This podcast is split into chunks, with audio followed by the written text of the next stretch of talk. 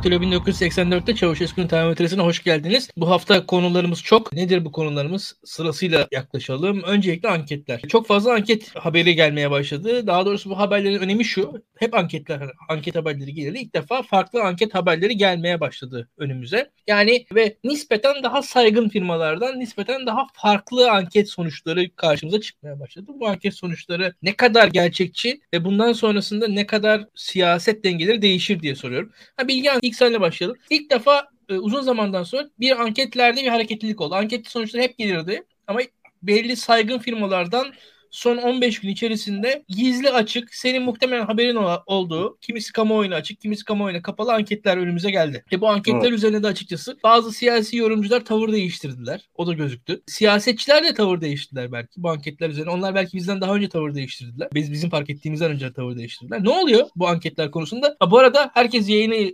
beğensin, paylaşsın arkadaşlar ki daha fazla insana ulaşsın bu yayın. Şimdi bir yandan telefonumdan kamuoyunu açıklamayan anketlere bakıyorum şimdi. Sizlerle paylaşacağım. O da izleyicilerimize hediyemiz olsun. Firma ismi vermeden ama güvenilir bir firma olduğunu söyleyerek birkaç veri paylaşacağım. Ee, ya anketlerde aslında genel tablonun dışında bir şey yok bence. Yani Cumhur İttifakı oy kaybediyor. Muhalefet oy kazanıyor. Ama bu sefer ilginç bir şey oluyor. Genel itibariyle muhalefette çok fazla seçenek olduğu için oylar dağılıyordu ve herhangi bir aktör ön plana çıkamıyordu. Son Konda anketinde bizi en çok şaşırtan sağ oyların İyi Parti'de toplaşmış olması. Yani 19.3 rakamı İyi Parti'nin şu ana kadar gördüğü bir rakam değil. Bir de bu parti 9.96 aldı bir önceki seçimde yani neredeyse oylarını ikiye katladığını görüyoruz ve seçime bir sene daha var. Yani belli ki bir trend içerisinde. E, bu oy nereden geldi? Bu oy tabii ki Cumhur İttifakı'nın kaybolan oyları.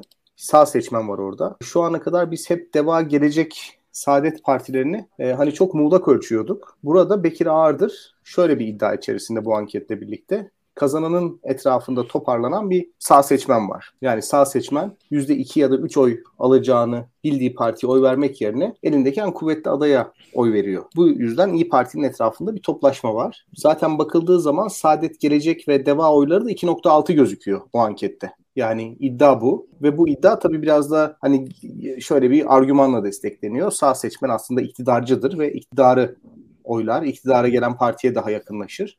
O yüzden İyi Parti'nin oy oranı bu şekilde çıkıyor. Ee, bu böyle. Ee, şimdi baktığımız zaman ilginç bu birinci fenomen. İkinci fenomen ise e, HDP'nin desteği olmadan Millet İttifakı'nın Cumhur İttifakı'nı geçmiş olması. Yani bu aslında HDP'nin siyasette oynadığı role dair de birçok şeyi değiştiriyor. Çünkü şimdiye kadar biz HDP'nin dahliyle muhalefetin e, iktidarı mağlup edebileceği varsayım üzerine konuşuyorduk. Bu HDP'nin pazarlık gücünü çok yükseltiyordu. Şu anda aslında HDP'siz de yani HDP'nin çekimsel kalması durumunda da muhalefet iktidarı mağlup edebiliyor.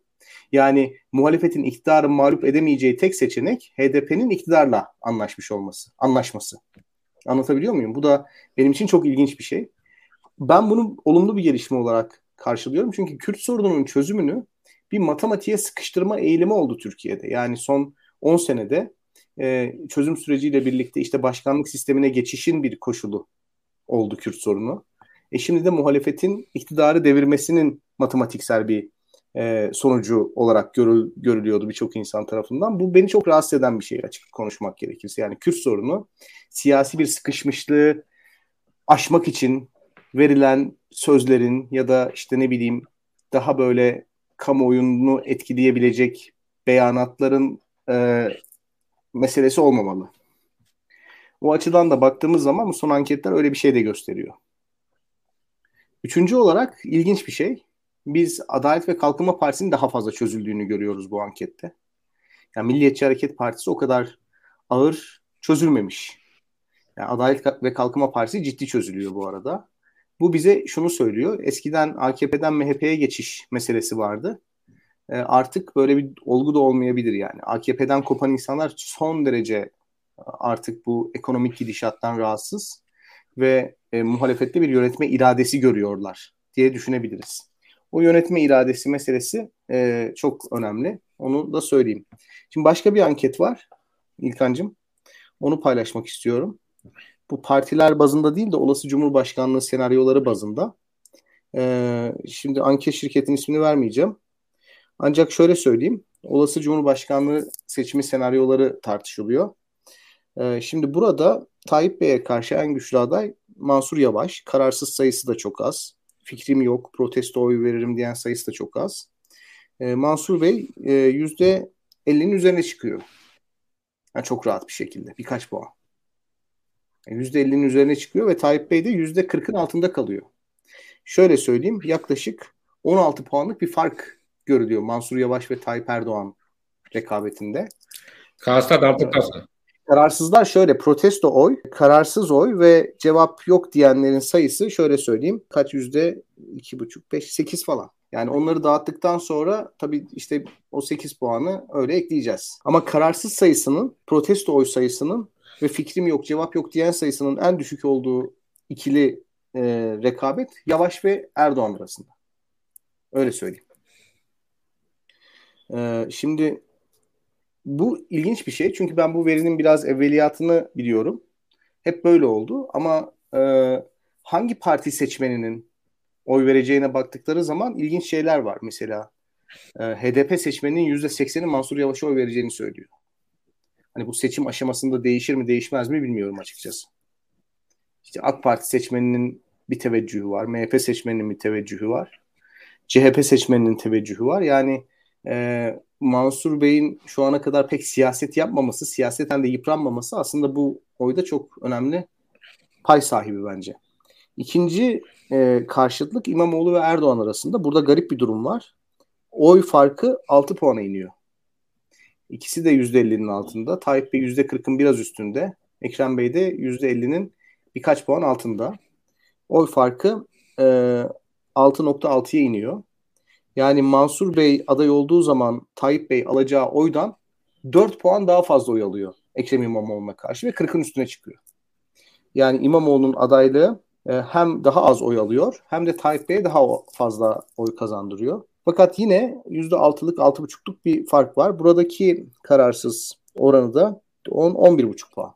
Kararsız var. Üçüncü karşıtlık ve hani Erdoğan'a karşı kazanabilecek son aday Meral Akşener. Meral Hanım'ın da önde olduğunu görüyoruz. Ekrem İmamoğlu'ndan biraz daha az oy, oy alıyor. 2 puan daha. 2,5 puan daha. Ancak Tayyip Erdoğan Tayyip Erdoğan da Meral Hanım'a karşı İmamoğlu'na karşı aldığı oydan daha az oy alıyor. 2,5 puanda. Yani Akşener de aday olsa Tayyip Erdoğan'a 6 puan fark atacak. Kılıçdaroğlu'yla Erdoğan arasındaki karşıtlıkta da Erdoğan 4 puan fark atıyor. Ve %16'lık 17'lik bir kararsız protesto oy veren veya fikrim yok cevap yok diye. Şimdi genel eğilim Tayyip Bey'in yenilebileceğine dair bir eğilim. Fakat muhalefet her adayla kazanamıyor. Halen daha ideoloji, halen daha kimlik burada etkili bir olgu. Bunu görüyoruz. E, ve bunu önümüzdeki dönemde Cumhurbaşkanı adayının kim olacağı konusunda bence tartışacağız. Çünkü sembolik cumhurbaşkanlığı tartışmaları var İlkan biliyorsun. Yani öyle her adayın, herhangi bir adayın Cumhurbaşkanlığı seçiminde Tayyip Bey'in karşısında kesinlikle seçilebileceği bir tablo yok. Ben onu görmüyorum açıkçası. Do- doğruya doğru. Yani burada yönetme iradesini gösteren e, adaylar daha şanslı. E, Mansur Bey'in biraz daha düşüş, düşüş yaşayacağını düşünüyorum seçim süresince. Çünkü birçok konu sorulacak kendisine. Mesela Kürt sorunu sorulacak, dış politika sorulacak, Libya sorulacak, Afganistan sorulacak. Şimdi Ale, baktığınız zaman... Alevi konusu olacak. E, onlar tabii tabii bunlar Alevi. sorulacak. Geçmişteki beyanatları sorulacak. Yani hadi bunları geçtim. Hani mesela Boğaziçi Üniversitesi eylemlerine Mansur Yavaş tepki verdi biliyorsunuz. Verdiği tepkiden sonra yapılan ankette 5 puan birden düştü. Yani Mart ayındaki ankette 5 puan birden düştü. O yüzden yani siyaset yapmak biraz elinizi kirletmek anlamına geliyor. Herkesi mutlu edemiyorsunuz. Kimse pizza değil. O yüzden çok böyle ince bir çizgi var. Siyasetçiler hani birçok soruna olabildiğince optimum bir noktadan yaklaşmak zorundalar. Mansur Bey bunu yapmadığı için oy bu kadar yüksek. Yani hem popüler hem yıpranmamış ve hem de hükümet medyası çok üstüne gitmiyor. Dolayısıyla bunların hepsiyle karşılaşacak aday olduğu zaman o yüzden o biraz riskli bir seçenek gibi gö- gözüküyor. Ee, yani Doğan Bilir outlier bence. Burada ben onu hesaba katmam. yani çok yüksek çıktığı için. O yüzden bence İmamoğlu ve Akşener seçenekleri ön planda. Kılıçdaroğlu'nun Tayyip Bey'in altında kalması ise herhangi bir adayın mutlaka seçimi kazanacağına dair yargıyı bence zedeleyen bir şey. Yani bugün Kılıçdaroğlu Tayyip Bey'i yenemiyor. Belki değişecek, yenecek bir söylem geliştirebilir ama şu anket sonucuna göre gerisinde kalıyor. 4-5 puanlık farkı kapatması lazım. Kapatabilir orada bir e, itirazım yok benim ama şu tabloya göre böyle. Dolayısıyla aday profili çok önemli. E, İmamoğlu ve Akşener 6 puanlık farklı önde gidiyorlar. Bu fark bana daha gerçekçi geliyor çünkü her iki siyasetçi de ellerini kirletti. Yani birçok meselede bir tavır ortaya koydular. Doğru ya da yanlış. Hani bu oy, bu teveccüh tanınan gerçek kişilikleriyle, siyasetçi kişilikleriyle tanınan insanların aldıkları oylar. O yüzden son anket çerçevesinden baktığımız zaman hakikaten Cumhur İttifakı açısından bir trend var, düşüş trendi var. Fakat bu düşüş trendini bir seçim zaferine dönüştürmek için bir siyasi irade gerekiyor. Ve bu siyasi irade de e, açıkçası şu anda iki tane e, ismi işaret ediyor. E, bu iki isim tek başına da bence yeterli değil. Kuracakları kabine ve geçiş programları da çok önemli olacak. Çünkü geçtiğimiz hafta da söyledim yani Tayyip Erdoğan yönetimini mağlup etmek seçim değil süreç meselesi. Yani sadece seçimi almanız sizin bu sistemi mağlup ettiğiniz anlamına gelmiyor. Bir süreç işletmeniz lazım ve, ve bu süreç öncesinden ve sonrasından bağımsız, müstakil bir döneme işaret etmeli. Yani geçiş süreci olmalı. Burada kuvvetli bir liderliğin etrafında örgütlenmiş iyi bir kabine, iyi bir yönetim yöneteceğini gösterebilen insanlar, isimler olması gerekiyor. Burada da öne çıkan iki tane isim var. İmamoğlu ve Akşener. Açıkçası Bilgehan sorular çok. Hı hı. Dediğin e, perspektif de genelde çok kişi tarafından onaylanıyor. Burada bir defa şu gözüktü bence. Yani sonuçlar değiştikçe e, insanların tavrı değişiyor. Bir de şunu ekleyeyim ben. Tabii. E, Kürt Tabii. meselesi konusunda da yani ya böyle oy karşılığı ya o, o, o denklem zaten çalışmadığı gözüken bir denklemdi. Yani ne Kürt açısından ne Türkiye'deki dengeler açısından çok sağlıklı bir denklem değildi o ve şunu da söyleyeyim ben sahadaki Kürtler de Türkiye gerçeklerinin açıkçası hepimizden daha fazla farkındalar. Böyle bir yalancı bahar havalarının sonucunda çok daha sert kışlarla karşılaştı Türkiye. Bunu da yani samimiyetle söylemek gerekirse bu muhalefetin yani Türkiye'deki muhalefetin demokrasi standartları konusunda iyimser olmaya da kötümser olmaya da ben olmaya da yanlış buluyorum açıkça söylemek gerekirse. Hatta daha ne söyleyeyim. Yani Türkiye'de yani ne Cep Cumhuriyet Halk Partisi Alman Sosyal Demokratları ne İyi Parti Yeşiller yani hani e, teknik olarak. Buradan çıkartabileceğiniz şeyler var, çıkartamayacağınız şeyler var. Ha, hani HDP Alman Sol Partisi değil neticede. O açıdan da daha farklı birlikteliklerin bulunma imkanı olduğunu düşünüyorum. Hatta daha sağlıklı bir ilişkinin de kurulabileceğini düşünüyorum hatta. Öyle söyleyeyim. Yani burada e, bu tarz bir ilişki ol, olmadan daha sağlıklı, daha sürdürülebilir bir ilişkinin olabileceğini düşünüyorum ve bu şu da demek değildir. Yani dediğin gibi İyi Parti, CHP oyu diyelim yükseldi bu işte a, bundan sonra kahrolsun Kürtler falan böyle bir tavıra hiç kimse giremez. Yani böyle bir öyle bir evet. mantık yok. Öyle bir öyle bir dünya yok yani. Gerçekten öyle bir dünya kurulamaz asla. Onu da söylemem lazım. Onu da ekleyeyim yani. Ama bu şu demek değil. Yani işte bu bu seçimde şu parti kazandı şöyle oldu falan. O zaten hani ülke satılıyor muhabbeti tarzı muhabbet de yani biraz Adalet ve Kalkınma Partisi Partisi söylemini muhalefet tarafına aynayla yansıtıp 180 derece çevirdiğiniz zaman bulunacak söylemin de muhalif bir söylem olduğunu düşünmüyorum aslında. Daha doğrusu makul sürdürülebilir bir söylem olduğunu düşünmüyorum. Yani birazcık da ayakları yere basan şeyler. Ee, zaten muhalif liderler de, HDP'liler de, sokaktaki Kürtler de her şeyin farkında bence. Türkiye'de sadece bazı e, enteresan insanlar var. Onlar böyle kendi kafalarında bir gündem belirliyorlar. Benim gördüğüm kadarıyla. Neyse. Senin dediğini şöyle söyleyeyim. İyi Parti konusunda ya genelde muhalefete dair bir hareket olduğu açık e, anketlerde. Konuda anketi kadar olmasa da İyi Parti'yi yüksek bulan anketler var. Yani işte yüzde 15 seviyelerinde bulan başka yine saygın anketler var ama belli ki bir hareket de var. E, belli bir artış olduğu açık zaten. E, bu, burada, buradaki mesele zaten hani o artışın ne kadarı e, fiilden kuvveye geçiyor. Yani ne kadar potansiyel gerçekleşti onu görmek lazım. E, Doğan sen de çok fazla anket e, merak eden birisin. Onu ben şahsen biliyorum açıkçası. Senin gördüğün anketler nasıl? Yani böyle gizli saklı e, mahzenlerden e, anketlerim yok ama gördüğümüz anketleri de aslında anketlerde giderek bir yakınlaşma oldu. Çünkü her zaman anketlerde bir uyumsuzluk olabiliyordu. Fakat giderek AK Parti'nin oyunu 32'ye 31'e belki sabitlendiğini, yani 33-30 aralığına sabitlendiğini görüyoruz. MHP aslında MHP hep anketlerde çok ölçtemez çıkar. Çünkü tabii küçük parti ölçmek de daha da zordur. Bir yandan teknik olarak öyle ama bir yandan da MHP e, anketlerde çok alakasız sonuçlar çıkardı. Orada da sanki 8'e oturmuş gözüküyor. Yani istikrarlı bir 8 gözüküyor.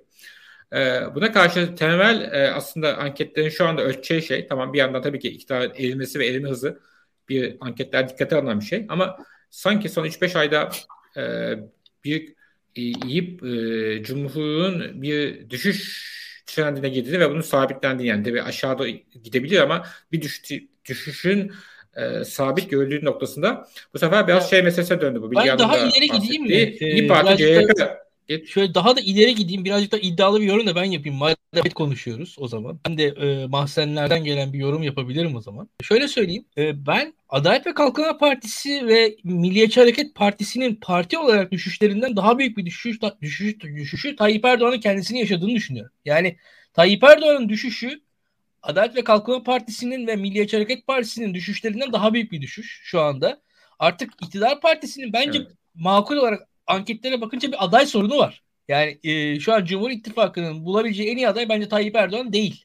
Yani bunu tabii itiraf edeme, etmeleri imkansız ama şöyle bakıldığı zaman ya Türkiye'de %30'lar civarında ve %10'lar civarında olan iki partinin ortaya çıkartacağı adayın Tayyip Erdoğan'ın daha yüksek bir potansiyeli var bence açıkçası. Şu, şu şartlar altında. Ama tabii öyle bir potansiyeli ortaya çıkartıp sadece teknik olarak seçime bakabilme ihtimalleri var mı?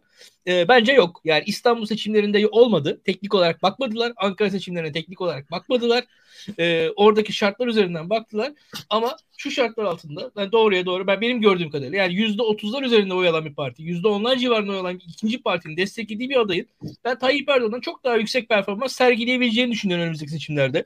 Ama şu an özellikle bir oy düşüşü kesinlikle Bilgehan'ın dediği anketlerde, senin dediğin anketlerde bir son birkaç aydır gözüküyor. Yani bu partilerde bu düşüşü biz o şeylerde görüyoruz işte 32, 33 mesela o sayılar işte İyi Parti 19 deniyor. Yani şimdi o orada gördüğümüz şeyin dışında ama Bilgehan'ın en son verdiği rakamlar o parti oyu değil. Yani mesela Meral Akşener eskiden Tayyip Erdoğan'ı asla yenemezdi. Yani bu tarz şeylerde e, karşılıklı şey. Şu an ilk defa yenebilir hale geldi. Bir belediye başkanı değil, normal bir siyasi parti lideri olarak bu bunun bu başka bir şey. Bu yani hatta şöyle söyleyeyim o, o yenmeyi o %19 da bence izah etmez. Daha ötesinde bir hareket ancak ancak izah edebilir. Yani o sonuçta %19'luk bir partinin başındaki e, kişi de kolay kolay yüzde 30 küsürlük partinin başındaki bir lideri yenemez. Bu, burada başka bir şey var diye düşünüyorum ben. Yani orada e, açıkçası biz şu an birkaç aydır e, bence Tayyip Erdoğan stratejik hatalarının sonuçlarını görmeye başladık. Özellikle e, hem Süleyman Soylu'nun pasifize edilmesi hem Berat Albayrak'ın istifası e, Tayyip Erdoğan'ın sorunların sorumlusu olarak tek başına çok net ortaya koydu. Ortada ortada bıraktı diye düşünüyorum. E, açıkçası biraz benim hissettiğim bunlar e, biraz çok lafa girdim de yani e, ben doğru, şu anda doğru, hani doğru. ya parti oyu tamam parti oyu bir mesele yani o, o gerçekten mesela önemli bir mesele. Ben hatta hani Bilgehan'dan daha fazla mecliste kim no, ne yapacak diye merak eden birisiyim belki de ama gerçekten de şu var şu an yaşadığımız şey o parti oyunundan öte başka bir şey yaşıyoruz biz yani. Şu an e, benim gördüğüm şu an yaşanan fenomen bence daha ziyade Erdoğan'ın şahsına dair bir fenomen. Yani daha öte öyle bir şey de önümüzde duruyor diye düşünüyorum. Tabii ve kaldıkça hani biz 3 aday diyoruz ya 3 aday geçebiliyor. Erdoğan ısrar ettikçe bu aday sayısı 4'e 5'e çıkacak. Yani bir noktadan sonra hani kimi aday koyarsan kazanacak gibi bir duruma gelecek. Yani zaman Erdoğan'ın aleyhine işliyor bir yandan da. Kesinlikle. Kesinlikle. Yani hatta şöyle söyleyeyim ben asla e, açıkçası ciddiye almıyorum. Ben, ben kolay kolay Hulusi Akar'ın mesela aday olacağını düşünmüyorum da şu an o ismin söylenebilir olması da bu dediğim fenomenin e, sonucu. Yani açıkçası çok Türkiye real yani Türkiye gerçekliğinde şöyle bir şey var. Hani e, Türkiye sandığın aşırı önemli olduğu bir ülke. Belki şu anda yani o, o kadar sandık odaklıyız ki belki dünya demokrasilerinde sandığın en önemli olduğu yerlerden birisi burası. Bir, bir, bir, birisi burası. E, o akar e, hikayelerini, o işte o Cook'un yazısı falan filan çok da fazla e, kendi analizimin merkezine koyan birisi değilim ama o isimlerin de ortaya çıkmasının sebebi e, partinin oy düşüşü falan değil. Yani daha ziyade Erdoğan'ın oy düşüşü. Yani orada hikaye Erdoğan'a dair bir hikaye. Yoksa Adalet ve Kalkınma Partisi hala Adalet ve Kalkınma Partisi bence. Yani Akar aslında o hani Akar AK Parti'm demek ordum demek. Ordu AK Parti'den ayrı olarak orada duruyorum diyor yani. Belki. Hı hı. Bilmiyorum ya, yani. Akar AK Parti adayı mı yani? Veya Akar, Akar Akar hani Akar kendi bir şey yapıyor. Ne diyelim bir e, kendi çalışmasını yapıyor. E, ve buna cesaret ediyor yani AK Parti içinde buna karşı tavır alabilecek bir e, kurumsal e, İslami irade yok mudur? Yoktu yani. Evet. Yok. Tabii ki yok. Tabii ki yok. Yani niye mesela niye hani, mesela Numan Kurtulmuş değil mesela? Ya, Akar'ın konuşulması İslami Numan hareket Kurtulmuş. açısından büyük bir utanç bence. Yani şu anda evet, Akar'ın bir kurtarıcı olarak konuşulması İslami hareket ha. açısından büyük bir Hayır mesela Kurk'a, Kurk'a karşı ya da Karaveli'ye karşı hani AK Parti canında sosyal medyada da bir tepki de yok yani. Hani sen kim oluyorsun böyle bir şey zırvalıyorsun diye hani sosyal medyada böyle bir şey dönmedi mesela. Niye dönmedi? Dönemedi. Şöyle sosyal medyada şöyle bir şey var. O tarz şeylere merkezden gelen bir reaksiyonla tepki vermeye alıştı Adalet ve Kalkınma Partisi. Bir defa ondan dolayı dönmedi. Evet, Onun ötesinde evet. E, merkezden de gelmedi zaten onu söylüyorum. Ya şöyle bir durum var. E, İslami kesimdeki tepkiler e, şimdiye kadar hani son iki yıldır neredeyse Burak Bilgen'le on, onlarca yayın yaptık şunu gördük. E, İslami kesim doğrudan e, konuşmuyor. Yani nasıl konuşuyor? Süleyman Soylu'yu destekleyerek konuşuyor. İşte aşık karıştı olarak konuşuyor. İstanbul Sözleşmesi üzerinden konuşuyor. Ayasofya üzerinden konuşuyor. Yani e, orada hep dolaylı hareketleri var. Mesela ya Ahmet Davutoğlu'nun yanında yer alan çok da fazla isim şu an Adalet ve Kalkınma Partisi'nde kaldılar. Kaldılar. Birçoğu bir ara soylucu oldular. Yani açıkçası. Ondan sonra İstanbul Sözleşmesi'ni kafaya taktılar vesaire. Orada yani o tarz garip garip şeyler oldu. Yani bir doğrudan tavır alma e, bizim diğer partilerde gördüğümüz gibi olmuyor. Yani biz şu anda e, öyle ya da böyle e, işte ben mesela hani o Akşener'in Bahçeli'ye karşı çıkışını önemsemem de biraz buradandı yani açıkçası. Ya Türkiye'de öyle doğrudan tavır alma az olan bir şey. Hele hele İslami harekette çok daha az. Ya burada ne oluyor? Ee, ya şu anda bakın ben işte az önce örnek verdim. Burada mesela e, diğer konu başlığımız AKP'nin sağı diye bir e, fenomenden bahsediyorum. Yani şu an hakikaten ben sokak röportajı izliyorum. Yeniden Refah Partisi diyen insan bile çıkıyor. Öyle absürt bir noktada insanlar çıkıyor. Bu neden çıkıyor? Ee, birazcık şey doğrudan eleştiri imkanı yok. Ee, doğrudan e, bir ya politikalar yanlış diye denemiyor. politikalar yanlış denemiyor. Daha sert, e, garip bir sağ pozisyonu eleştiriliyor. Ya bugün Sancaktepe'nin e, başörtülü belediye başkanının düzenlediği bir konser inanılmaz eleştirildi. Onu örnek vermiştim açıkçası geçen gün e, Twitter'da görerek. E, yani hakikaten e, işte İstanbul'un e, nispeten fakir bir ilçesinde belediye bir halk konseri düzenliyor. Halk konserinde eğlenen kadınların e, işte başörtülü birçoğu kadınların şarkılara eşlik etmesinden rahatsız olan insanların yazdığı şeyler korkunç. Yani orada da şunu hissediyorsunuz. Ya orada bir şekilde e, kendi iç e, kamuoylarına dair bir sıkıntıları ve tabii daha ziyade Adalet ve Kalkınma Partisi'ne dair sıkıntıları var aslında oradaki kitlenin. Yani orada nedir? E, bir muhafazakar reaksiyonla kendini gösterebiliyor. Yani işte siz işte başörtüsüne hakiki saygı göstermiyorsunuz. Başınızı örtüyorsunuz ama esas olması gereken başörtülü gibi ideal insanlar değilsiniz, ideal kadınlar değilsiniz diye onu gösteriyorlar. Ama o aslında muhafazakar tepki e, çok da hakiki bir muhafazakar tepki değil. Bence daha arkasında biraz kazıdığınız zaman bir Adalet ve Kalkınma Partisi'nde mutsuzluk var ama tabii ki şu var ideolojik bağnazlığın içerisinde de Adalet ve Kalkınma Partisi'ne karşı çıkılamıyor. Adalet ve Kalkınma Partisi'ne karşı çıkılamayınca da daha garip bir noktada kalınıyor. Ee, ben orada İslam bir tepki ben olduğuna hep inanıyorum. Yani ha nedir bu? Akar'a da belki karşı çıkamayabilirler. o açıdan Burak Bilgen haklı olabilir yani. Onu o, orada ben onu reddetmiyorum ama orada bir hırs var yani. Orada bir öfke var. O öfkenin bir, bir ucu aşı, bir ucu Ayasofya, bir ucu İstanbul Sözleşmesi. Yarın 62-84, öbür gün nafaka, öbür gün belki erken yaşta evlilikler. Öyle arka arkaya gelebilir bunlar. Hiç, hiç şaşırmam bu, bu tarz işlerden ama e, öyle söyleyeyim ki e, bu orası doğrudan konuşmuyor. Yani Abdurrahman Dilipak oranın sözcüsü oluyor. McKinsey ile anlaşmaya karşı çıkıyorlar vesaire. E, bu tarz işte. Aynen öyle. Aynen öyle. Yani bu Enes çok güzel söyledi. Yani Sancak böyle bir belediye başkanını konser düzenlediği için e, işte çok inanılmaz eleştirdiler. İslam'a davaya ihanetten falan eleştirdiler şu belediye başkanı. Yani o kadar absürt bir noktadayız ki şu anda.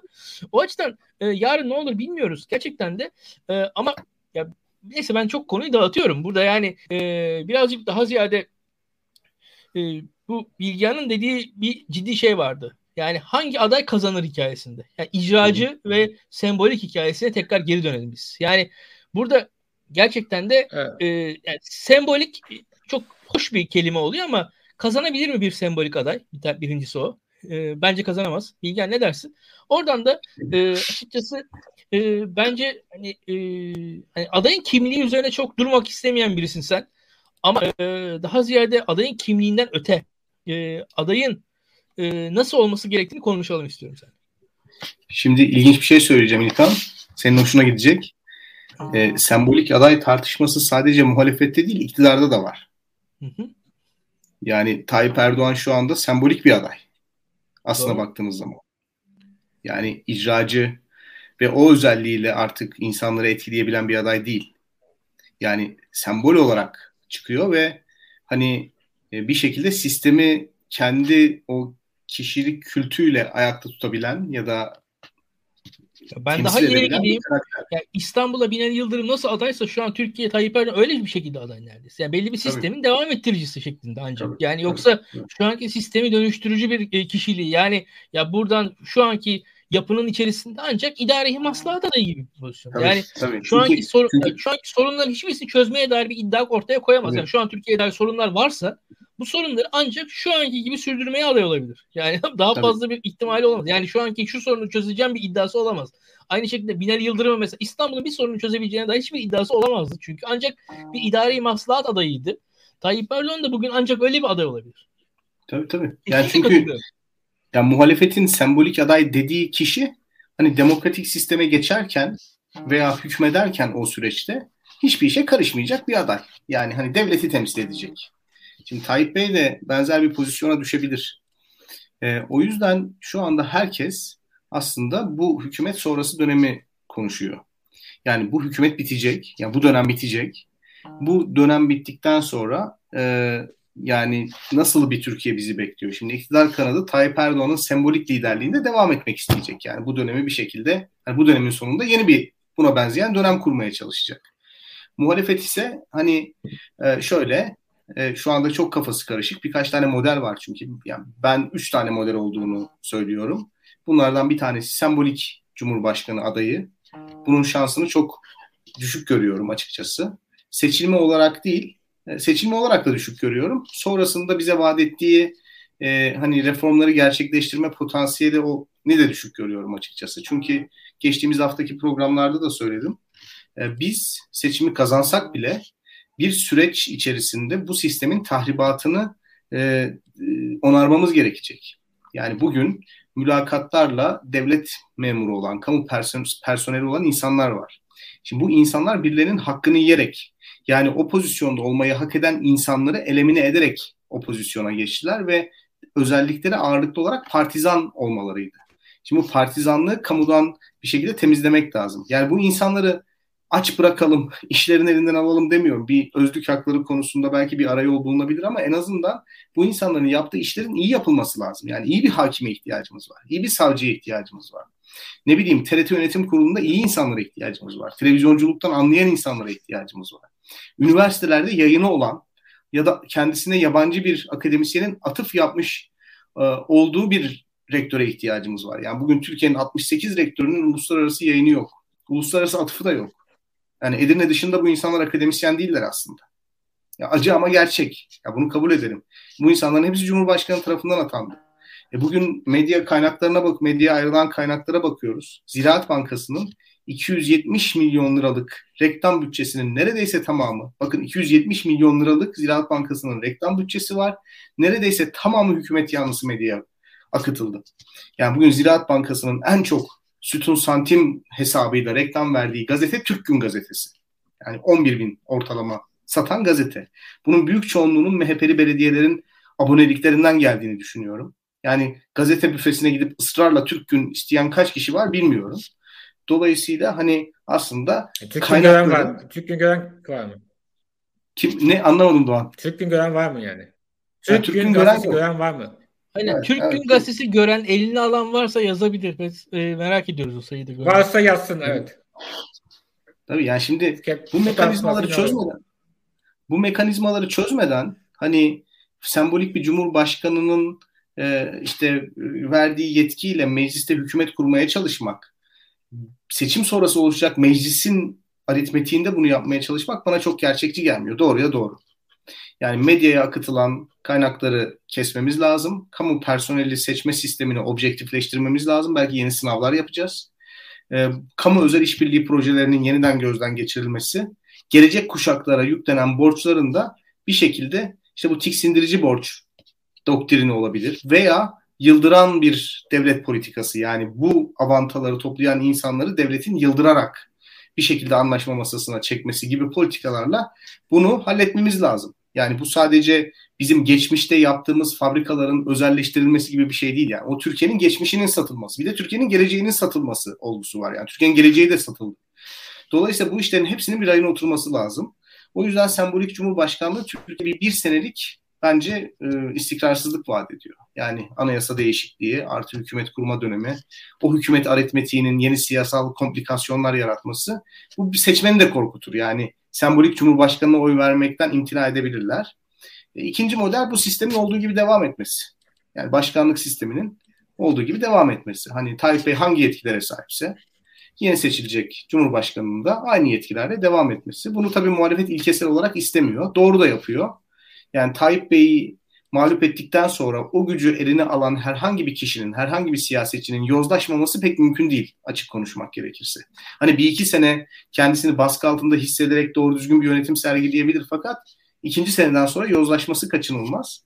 Üçüncü yolda benim sürekli vurguladığım hani bütün siyasi partilerin temsilcilerinin bulunduğu e, oy oranlarının da çok böyle önemli olmaya olmadığı yani mesela işte muhafazakarları temsilen Deva'nın geleceğin ve Saadet'in de olduğu, mümkünse Türkiye İşçi Partisi'nden de bir üyenin olması gerektiği, e, bu bloğa katılması gerektiği, işte CHP ve İYİP'in ana omurgasını oluşturduğu bir geçiş hükümeti ve bu hükümetin hakikaten bir programa sahip olması, bir yol haritasına sahip olması. Biraz önce bahsettiğim işte devleti tekrar onarma sürecine dair somut sözler vermesi. Mesela bu AK Parti siyasetçilerinin büyükelçi olarak atanması olgusu. Bunların merkeze çağrılması, teşkilattan büyükelçi atanması, rektörlerin görevden alınması ve işte belirli bir kalibrasyon yapılması, bu usulle rektör atanması, işte bu kamu özel işbirliği projelerinin gözden geçirilmesi gibi. Bununla ilgili bir 300 günlük, 500 günlük bir programın hazırlanması gerekiyor. E, zannediyorum 91 seçimlerinde miydi Doğan? 91 seçimlerinde bu Süleyman Demirel'in 500 gün meselesi vardı. 90 mı? İlk 500 gün değil mi? 91'de. 5, evet. 500 evet. günde. Yani bu çok 91. etkili bir şey. Yani çok etkili bir şey. Çünkü 500 gün süre veriyor ve orada yapacaklarını söylüyor. Benzer bir programla e, olabilir. E, bu etkili olur. Hani biz çözüm iradesi, yönetme iradesi de görür insanlar.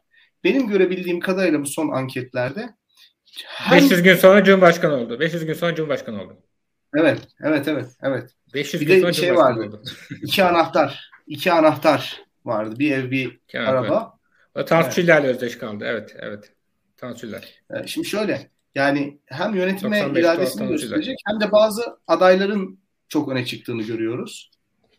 Yani halk tamam şikayetçi ama bir de doğru adayla gitmek lazım. Doğru kabineyle gitmek lazım. O iradeyi gösterdiği zaman bence muhalefet seçimi kazanır. Artı bu sistemi de mağlup etmiş olur. Yani Adalet ve Kalkınma Partisi'nin temsil ettiği zihniyet yeniden ayağa kalkamaz. Ee, Bilgen senin e, vakit durumun nasıl onu bir öğreneyim ona göre soru soracağım çünkü sana. Ee, yani biraz tabii Doğan misafirimiz o konuşsun sonra ben hmm. buradayım yani. Tamam, tamam buradayım. Tamam, okey. Okey Doğan. Ee, senin de görüşlerini alalım. Nasıl bir aday, e, nasıl bir par Şimdi, e, strateji? Aslında e, evet anketlerle diyeceğim şeyden tam buna bağlayacağım. Anketlerde bir başka e, bakılan şey aslında giderek de hele hele Cumhur'un erimesiyle paralel olarak tamam muhalefet giderek potansiyel geç, e, mu, e, mukadde iktidar ya da müstakbel iktidar görülürken peki bu iktidarın pivotu, merkezi nerede alacak? Bu da aslında hep CHP İYİ Parti dengesine bakıyor. Ve HDP'nin varlığı da bu e, üçlüde anlamlandırılıyor. Ve o yüzden de Konda'daki 19.3 e, e, hani e, hem muhalefetin ana omurgasını hem müstakbel bir iktidar ana omurgasını oldukça sağa kay, kay, e, kaydıracak bir şey. Ve aslında HDP, e, CHP'ye şöyle bir faydası oluyordu. Birçok konuda e, hem CHP'nin kendileri belki geniş kamuoyuna karşı bazı kafalarındaki politikaları, işte sosyal demokrat kökenden gelen politikaları savunacak e, cesarette ya da güvende değil. E, hem de kendi parti içinde elbette bir Kemal ulusalcı kanadının varlığı var. HDP'nin varlığı aslında hani biraz Kemal Kılıçdaroğlu ve benzer düşünenler için hani bakın HDP de var. O yüzden biz bazı şeylerde bu politikaları savunuyoruz şansı veriyordu. Aslında hani HDP politikanın bir kısmı CHP tarafına, CHP'nin bir kanı tarafından diyelim. E, zaten 80'lerden beri hani SHP'deki Kürt varından beri hani çok yabancı ona kavram değil. Çünkü tutup da HDP dahi bugün da bağımsızlık hatta hatta bildiğimiz anlamda bir özellik istemiyor. Bu gerçekçi de değil. hele hele PKK'nın savaşı kaybetmesinden sonra Hendek Savaşları'nın aslında e, Beyzi de çok düşük. Hani Suriye tarafını bir kenara bırakırsak PYD'yi.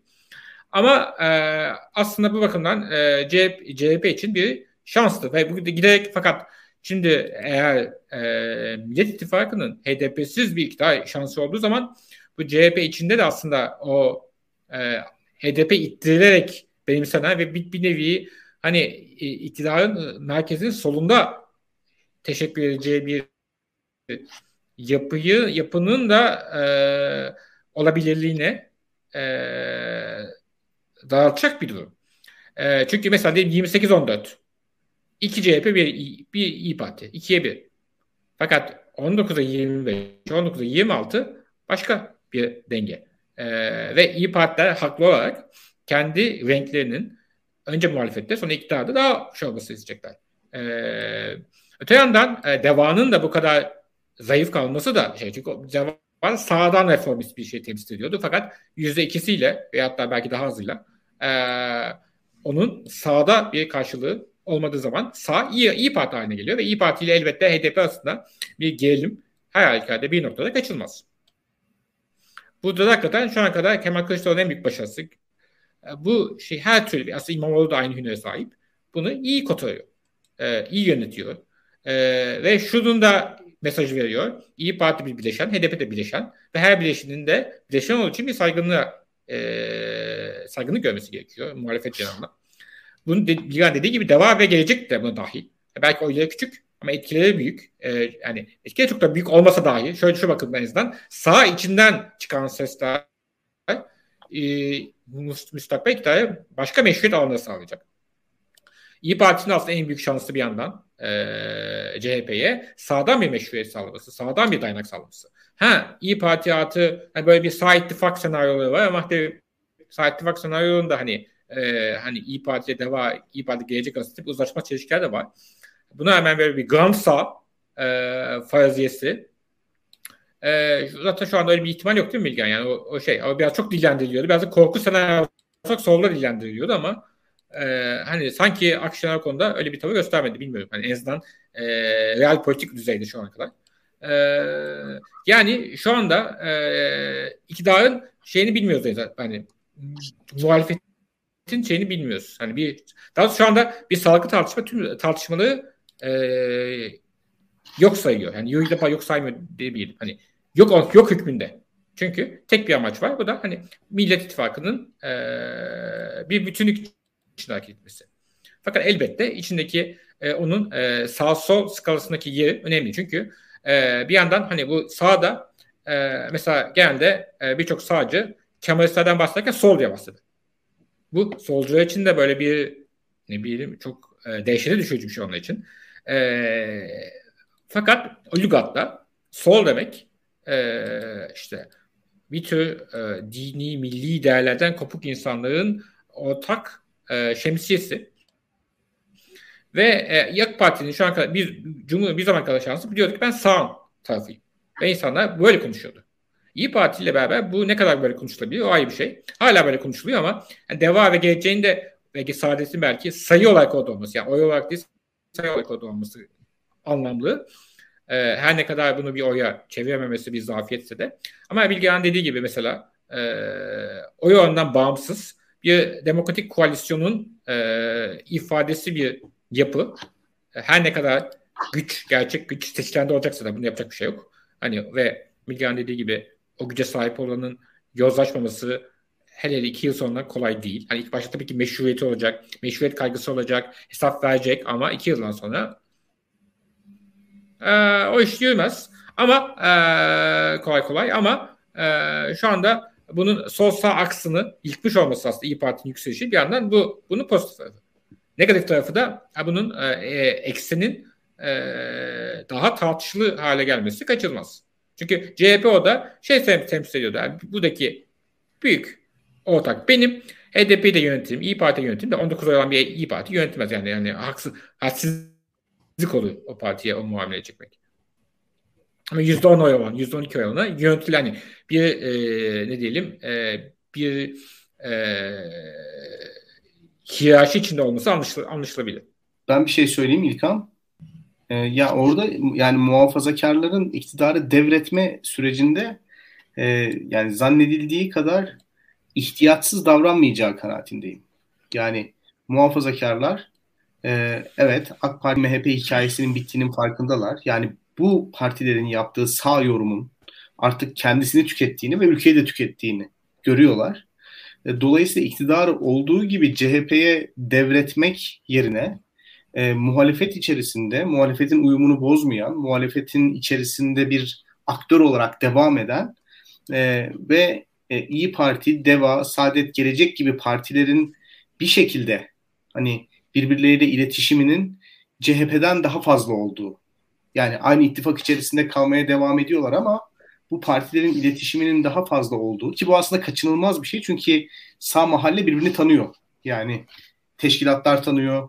Yani mesela Selçuk Özdağ Gelecek Partisi Genel Başkan Yardımcısı aslında işte ne bileyim Koray Aydın'la 1970'lerden muhtemelen tanışıyorlar. Ama birisi işte e, Gelecek Partisi'nde birisi İyi Parti'de. E, yine baktığınız zaman işte Temel Karamollaoğlu'yla işte Meral Akşener Refah Yol döneminde aslında belki yani, tanışıyorlar. Yani sağ Koray Aydın 1991'de Refah Partisi listesinden aday olmuştu neredeyse. Öyle hatırlıyorum ben. Doğru. Yani doğru. böyle bakarsan herkes böyle, yani Sağ mahalle birbirini tanıyor. Daha sık görüşmeleri çok normal. Bir de hani köprü ve kanal çok fazla orada. İşte mesela Yavuz Ağaralioğlu Büyük Birlik Partisi yani aslında oradan geliyor. Ee, yine baktığınız zaman hani e, kendisini sağcı olarak tanımlayan sağ partilerde genel olarak siyaset yapmış ismini bilmediğimiz yığınla insan var. Yani böyle hani bu siyasete biraz rengini veren, bu işin günlük hayatta dedikodusunu yapan, oradan oraya mesaj götüren bir sürü insan var. Dolayısıyla sağcı partiler birbirini tanıyorlar. Yani birbirleriyle diyalogları çok daha iyi. Fakat bu demek değildir ki bunlar üçüncü bir blok oluşturacak. Çünkü daha önceki programlarda da söylemiştim. Bu soğuk savaş döneminin çift kutuplu dünyasına benziyor. Yani istese de kimse ayrılamaz orada. Yani artık yani MHP de AKP'den ayrılamaz. İşte sağ partiler CHP'den ayrılamaz. CHP onlardan ayrılamaz. Çünkü yani kayıp demek hiç kimsenin hiçbir şey alamadığı bir durum demek aslında. O yüzden arada böyle küçük bilek güreşleri olsa da neticede o iki kutup birbirini muhafaza edecek. Ne zamana kadar? Parlamenter sistem çok kutuplu bir siyaset yaratıncaya kadar. Yani aslında herkes sıkılıyor bundan. Yani İyi Parti de sıkılıyor, CHP de sıkılıyor, MHP de sıkılıyor, AKP de yani herkes sıkılıyor. Yani çift kutuplu siyaset sıkıcı bir siyaset. Çünkü hiçbir parti pragmatik olamıyor. Yani herkes birbirinin ayağına pranga gibi bir, bir açıdan böyle ve çok dar alanda siyaset yapmak, açılım yapmak zorunda kalıyorsunuz. O yüzden hani bütün partiler ısrarla işte çok kutuplu bir siyasete geçelim diyorlar. Hatta dikkat edin yani AK Partili olan ya milli görüş geleneğinden gelen veya gelmeyen AK Parti'ye 20 yıldır bir şekilde hizmet eden, orada siyaset yapan insanlar da mesela MHP'nin pranga oluşundan çok şikayetçiler. Çünkü pragmatik siyaset yapamıyorlar. Çok kutupluluk parlamenter sistem demek. Ona geçinceye kadar bence ittifaklar bozulmayacak. Ama şöyle bir durum var. Eğer iktidar değişecekse, eğer bu iş Cumhur İttifakı'ndan Millet İttifakı'na kayacaksa bu sağ muhafazakar seçmen de e, yani körü körüne güvenmediği ya da tarihsel olarak travmalarının olduğu Cumhuriyet Halk Partisi'ne iktidarı vermektense o iktidarı daha güvendikleri aktörlerle paylaştırarak verme gibi bir eğilime sahip olabilirler. Yani bunu tamamıyla araştırma sonuçlarına bakarak söylüyorum. Tamam. Yani e, açıkçası beraberce göreceğiz. Daha e, seçime 20 ay var. Bir e, yorumcu arkadaşımız söyledi o 20 ayda da muhtemelen bu anketler daha da sağlıklı hale gelir diye düşünüyorum ben. Sonuçta e, bir noktaya oturur. Yani bizde de şu anda şöyle bir şey vardı. Bu yorumları şu şunun üzerine yaptık biz bugün. E, bu anketlerde bir bildiğimiz seviyeler vardı. Şu an o seviyelerin dışında bir seviyeleri ilk defa saygın anketçilerden duymaya başladık ve o yüzden şu an yorumladık. Muhtemelen ben 20 ay an... olduğunu düşünmüyorum İlkan seçime. Neden? Bence seçimlere bir sene var. Bana bence yani. Çünkü e, mesela göreceğiz dünyada bir doğal gaz krizi yaşanıyor. Bir enerji krizi yaşanıyor şu anda. Doğru. Farkındaysanız. Yani Tabii. kömür fiyatlarının bir gecede %30 arttığı bir dönemden geçiyoruz. Ee, enerji fiyatları artıyor ve çok so- soğuk bir kış geçireceğiz. Ee, mesela Mart ayı itibariyle bu hükümetin ben çok daha fazla yıpranacağını düşünüyorum. Yani Mart, Nisan gibi bu rakamlar bile çok yüksek gelecek Adalet ve Kalkınma Partisi için. Yani biz 90'larda büyümüş çocuklar olarak %30 oy bizim için çok yüksek bir oy. Yani %30 oy almış parti yoktu. İşte AKP'ye düşük geliyor ama yüksek bir oy aslında. E, bence o normalleşme AK Parti'nin oyunun normal 20'ler seviyesine inmesiyle tamamlanacak. E, yaz aylarında bir turist girişi bekliyorlar. İşte Türkiye'ye mesela pandemi olmasaydı 55 milyon turist gelecekti. Yani 30-35 milyar dolar bir paradan bahsediyoruz. Bu biraz ekonomiyi toparlıyor. Dolayısıyla hani bir sonraki sene turist girdisi, meyve sebze fiyatlarının ucuzlaması gibi faktörlerle e, bir sonraki sene yani 2022 sonbaharında seçimin olacağını düşünüyorum ben. E, tekrar öteki seneye kışın maliyetini yansıtmak istemezler. Yani eğer kıştan sonra seçim yaparlarsa o biraz sıkıntılı olur. Yani turist gelmeden kış ayının işte bütün yükü insanların omzundayken Mayıs gibi, Haziran gibi seçim yaparlarsa çok başarılı olamayabilirler. O yüzden bence yavaş yavaş seçim atmosferine giriyoruz son bir sene. Ya e, şimdi birkaç kelime ben o zaman şöyle ekleyeyim senin dediğine. E, meclis açıldı. Yani 10 e, gün kadar geçti. İlk toplantılar yapıldı. E, seçim sistemine dair bir değişiklik gelebilir. Yani bu günler içerisinde esasında. Gelebilir dediğin... ama orada İlkan bir şey söyleyeceğim. Milliyetçi evet. Hareket Partisi'nin çok sıkı bir duruşu var. Yani çok şey değiştiriyormuş gibi yapıp aslında hiçbir şey değiştirmeyen bir e, durum var ortada. Böyle değerlendiriliyor birçok insan tarafından. Mesela baraj yüzde yedi ama ittifak içi baraj uygulamasına Milliyetçi Hareket Partisi karşı bildiğim kadarıyla. Aa, yani bu evet evet yani bilmiyorum. bazı şeyleri bazı şeyleri e, ya mesela dar bölge meselesine Milliyetçi Hareket Partisi e, karşı yani doğası itibariyle. Şimdi böyle olunca da e, hani barajı %7'ye indirmiş oluyorsunuz ama eski sistem devam etmiş oluyor yani hiçbir şey değişmiyor. E, dar bölge sistemine de geçemiyorsunuz. Orada ya atlanılan hadise MHP'nin marka değerinin yani o üç hilalli MHP logosunun aslında çok kıymetli olduğu. Yani onu böyle kolay satın alamazsınız. Sadece o marka değeri %7, %8 oy demek aslında şu anda. Milliyetçi Hareket Partisi'nin Türkiye'nin somut meselelerine dair bir planı programı yok. Yani ekonomi konuşmuyor. Sosyal meselelere değinmiyor. Sadece logo üzerinden yani bir marka değeri üzerinden siyaset yapıyor. Dolayısıyla onun da AK Parti için heba olmasına orada izin vereceklerini sanmıyorum. Dolayısıyla senin söylemek istediğini anladım. Seçim değişiklikleri olacak. Bir sene içerisinde ona göre ayarlay ayar ayarlayalım diyorsun kendini ama ya oradan bir şey beklemiyorum ben açıkçası. Hmm. Yani e, o zaman da şöyle bir şey var. Yani neticede e, ne yapacak Adalet ve Kalkınma Partisi? Yani yapacağı bir şey var mı? Yani ben e, son dönemde yazılan yazılara baktığım zaman çok hayra alamet bir tablo görmüyorum e, AK Parti için. Şu anda başkanlık sistemini kim savunuyor bu partide? Şimdi başkanlık yani, sistemini Devlet Bey savunuyor. Ve bürokratlar savunuyor aslında. Yani yakın siyasetçiler çok çok savunmuyor yani gördüğüm kadarıyla. Daha ziyade e, külliyedeki bürokratlar. Ee, ya İlkan e, iki çocuk aynı anda uyandı. Benim gitmem lazım. Siz devam edin. Gelebilirsem geleceğim. Tamam mı? Tamam o zaman seni çıkartalım biz. Ee, açıkçası Bilgehan'ın şu an zor şartlar altında yayınlarımıza katıldığını hep biliyorduk. Ee, ve bu noktaya geldik. Bilgehan'ın dediklerine dair birkaç itirazımı e, onun arkasından e,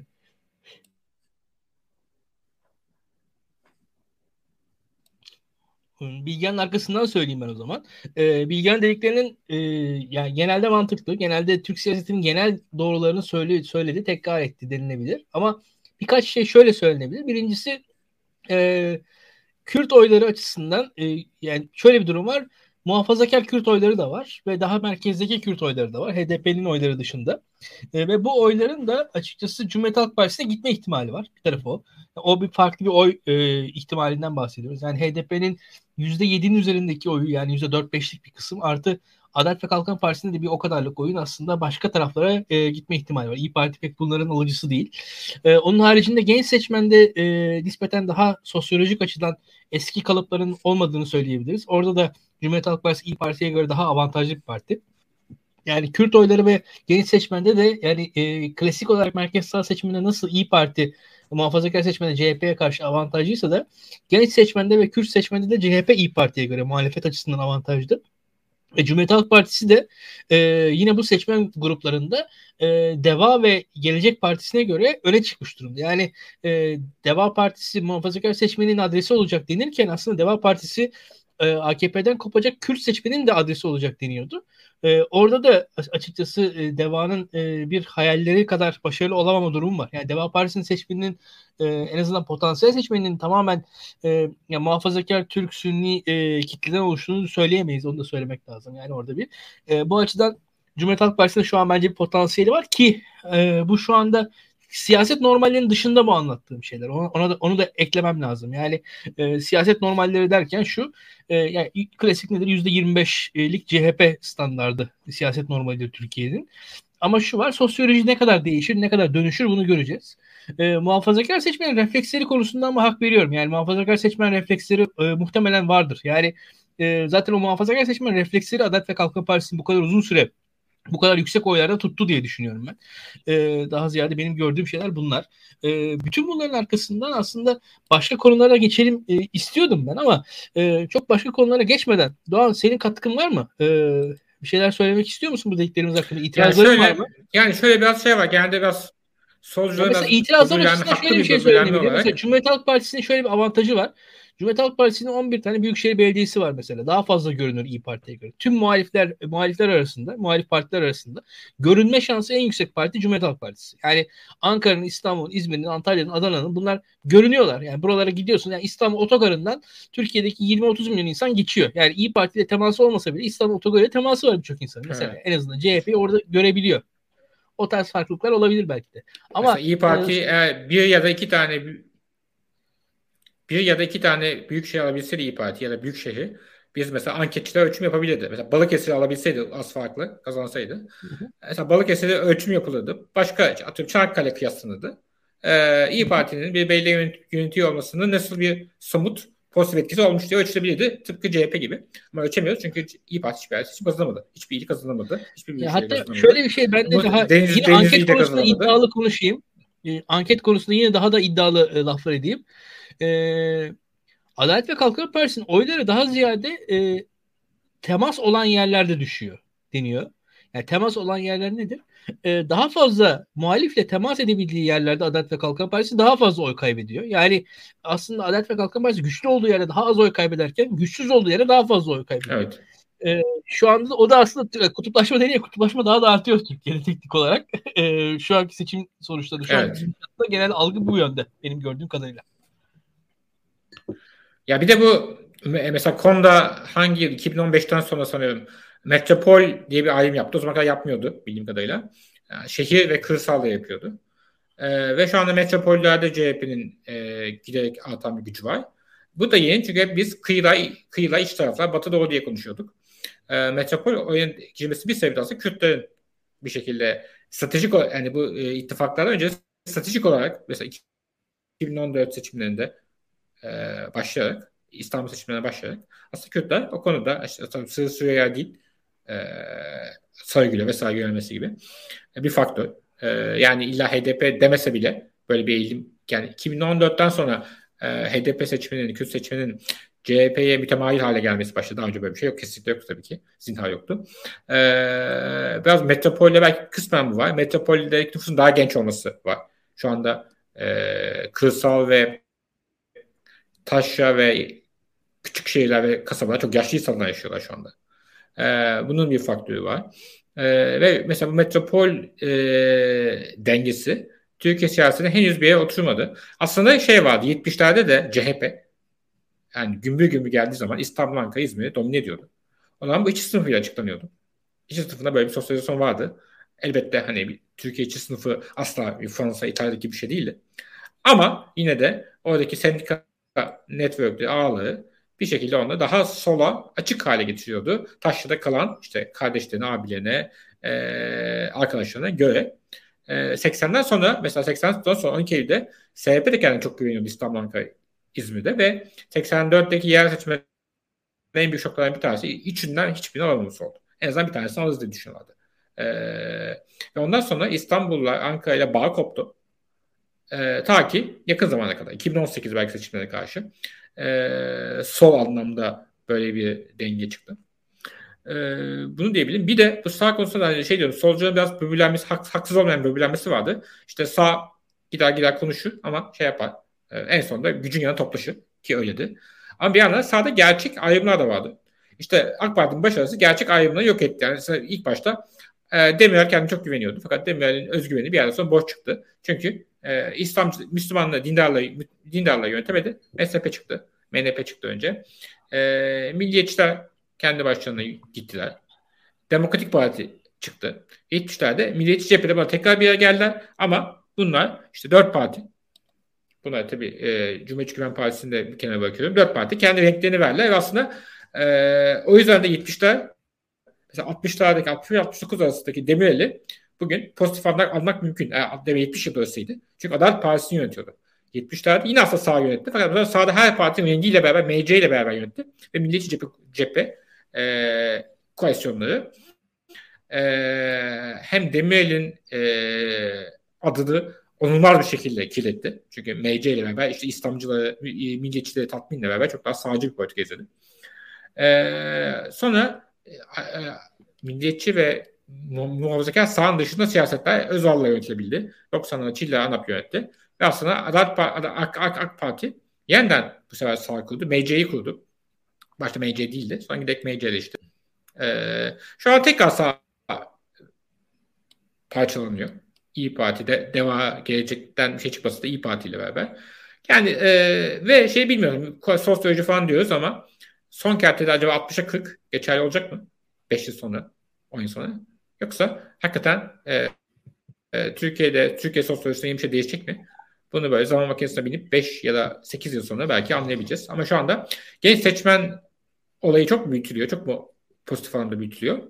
Ee, çünkü genç seçmen her zaman bir şey vardır malum. Hmm, ne diyelim? Ee, daha liberal davranma. İkincisi maalesef genç seçmen sekülerleşiyor ama milliyetçi olmaktan çok da değişmiyor. Ee, milliyetçilik, seküler milliyetçilik var. Buna CHP oy veriyorlar. Buna İyi Parti vermiyor. İyi Parti ne kadar uğraşsalar da seküler şey İspaniya'da da vermiyorlar. Anketlere göre, anketlere göre CHP veriyorlar. Ama CHP verme motivasyonu sol ya da sosyal demokrat ya da şehirli motivasyonlarla mı? Yoksa AK Parti'ye şahsi bir düşmanlık üzerinden mi? Ve ama peki on, onunla sağ toplaştı 160. Bu sağ artık eski sağ mı olacak? Onu bilmiyoruz. Benim bu isimler kitabında şöyle bir şey vardı. Bence güzeldi. E, Fatih, e, şey Necip Erbakan oğluna Fatih ismini koyuyor. Meral Akşener de oğluna Fatih ismini koyuyor. E, ikisi de 70'lerin sonra 80'lerin başında doğan insanlar. E, 78 ve 80 mi? 77 ve 80 mi? E, iki çünkü Fatih 84 olması, 83 84 olması lazım. Akşener'inkisi. Ee, evet. E, Akşener Fatih Erbakan da ee, 79 falan öyle bir Aynı 78 galiba sanki. ee, şey ne diyordum? Aynı sağ evrenin dili. Şu anda e, e, Akşener ve Erbakan ya da onların şu anki 35-40 yaşındaki hali çocuklar aynı isim koymaz diye bir şey demiş. Çok büyük sağın dışında bir şey.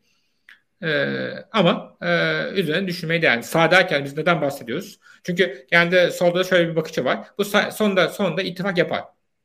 Yapar mı? Bir CHP sonra yapar muhtemelen. Ama o CHP bir o kadar sekülerleştiği, şeyleştiği söylenen milliyetçi seçmen ne yapar? Ee, onu test edip göreceğiz.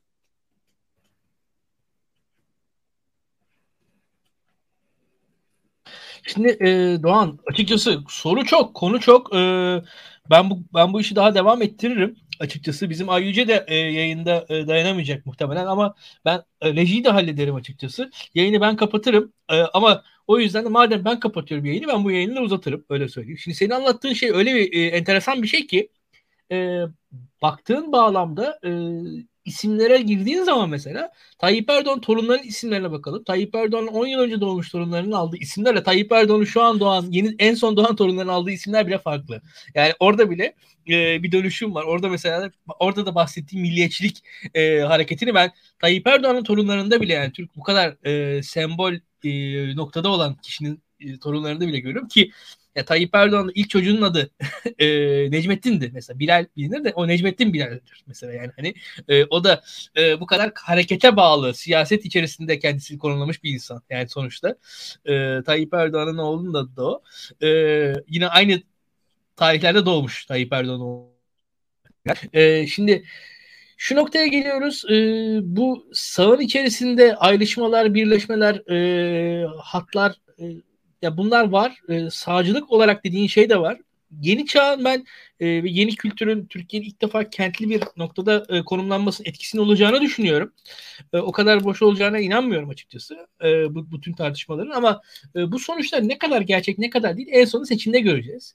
Ve ilk defa da biz e, yani şöyle söyleyeyim ben biz mesela şeyi yani ilk defa geçen seçimde yaşadık yani bütün e, yorumcular e, yani İstanbul'da CHP'nin aldığı oy anormal bir oy. Yani mesela İmamoğlu'nun aldığı oy bence. Yine aynı şekilde e, şey de e, anormal bir oy. E, şöyle söyleyeyim. E, işte Mansur Yavaş'ın aldığı oy da normal bir oy değildi. Antalya'da alınan oylar da normal değildi. Bütün bunlar üzerinden baktığınız zaman aslında başka bir Türkiye var. Yani biz geçmişe dair e, geçmiş geçmişi anlıyoruz. Geçmişten anladığımız kadarıyla geleceği yorumluyoruz. O yüzden de yorumlarımızın hepsinin eksiklikler e, olduğunu düşünüyorum ben. E, bu aşamada e, şöyle ki e, yani ben bu mesela AKP'nin sağı konusunda ilk defa e, birazcık gündem olsun istiyorum Doğan. AKP'nin sağını e, izninle biraz bir kendince tarif etmeye çalışayım. E, bir defa şöyle bir şey var. AKP'nin sağında gerçekten gerçek bir sağ refleks var. Bu sağ refleks ne? Yani yaptığımız iş sonunda Cumhuriyet Halk Partisi asla yaramasın diyen bir kitle var. Bir defa yani asla hatta yani bu muhalif kesim bu AKP'nin sağından AKP'ye getiren eleştirileri e, adeta bir öz eleştiriymiş gibi görüp e, onları benimsiyor Türkiye'de bazı muhalifler. O, onu komik buluyorum. O asla bir öz eleştiri değil. O aksine e, bir şey hani daha fazlasını talep. Yani onun adına öz eleştiri denmez. Yani e, onun adına e, fazlasını talep eden bir e, yapıya yapının eleştirilerini öz eleştiri olarak görmemek gerekir diye düşünüyorum. Bu eleştirilerin baz, başında ne vardı? İşte mesela İstanbul Sözleşmesi vardı. E, mesela Ayasofya'nın ibadete açılması vardı. E, mesela e, Berat Albayrak'ın McKinsey ile anlaşmasının e, iptal edilmesi vardı. E, benzer şekillerde e, Süleyman Soylu'ya Berat Albayrak karşı destek gibi şeyler vardı. Yine aynı şekilde e, Tayyip Erdoğan'ın işte kızlarının olduğu derneklerin e, çok sert bir şekilde eleştirilmesi vardı. Hatırlayalım. Yani Tayyip Erdoğan kızlarının doğrudan teması olan olan kadın dernekleri İslami kesim tarafından e, çılgınca neredeyse küfre, küfre varan sözlerle eleştiriliyordu. E, bunun mesela şöyle bir şey var.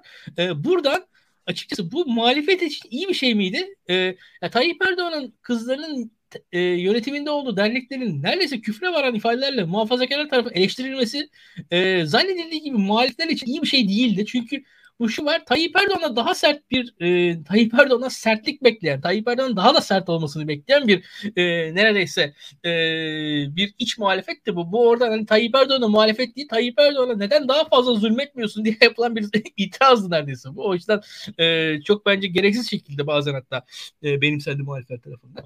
Yine burada işte o bahsettiğim e, Sancaktepe Belediye Başkanı'na gelen tepkiler ki Sancaktepe mesela gayet muhafazakar bir belediye başkanı var. Gayet muhafazakar hareketleri var. E, izleyicilerimiz çok güzel o haberi yansıttılar zaten ekranlarımızda. E, bütün bunlarda daha sert tepkiler. İşte e, biz işte yani ve şu anda da yine biz şeyi görüyoruz. E, 90'lar e, İslamcılığının nostaljisinin tekrar yaşandığını görüyoruz. Bunu da tesadüf olarak görmüyorum ben.